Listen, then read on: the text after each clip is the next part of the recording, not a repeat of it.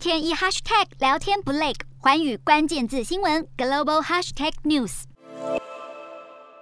包括《华尔街日报》、彭博社等多家财经媒体报道，英特尔计划斥资约六十亿美元收购全球排名第九的以色列高塔半导体。此消息一出，高塔半导体股价十四日盘后飙涨约百分之五十。高塔半导体是专业的半导体代工厂，在以色列、美国和日本都设有晶圆厂。而先前想收购革新一样，都是英特尔推动晶片代工业务的一环。英特尔今年预估将花费两百五十亿到两百八十亿美元提高产能。前不久更宣布要在俄亥俄州打造全球最大的晶片生产基地，未来投资上看一千亿美元。动作频频，就是要抗衡台积电。元代工龙头台积电去年十一月宣布将与 Sony 在日本熊本县合资设厂。日媒报道，现在丰田集团旗下的汽车零组件大厂 Denso 看准汽车电动化及自动驾驶技术普及，也将加入台积电和 Sony 在日本合资建厂的计划。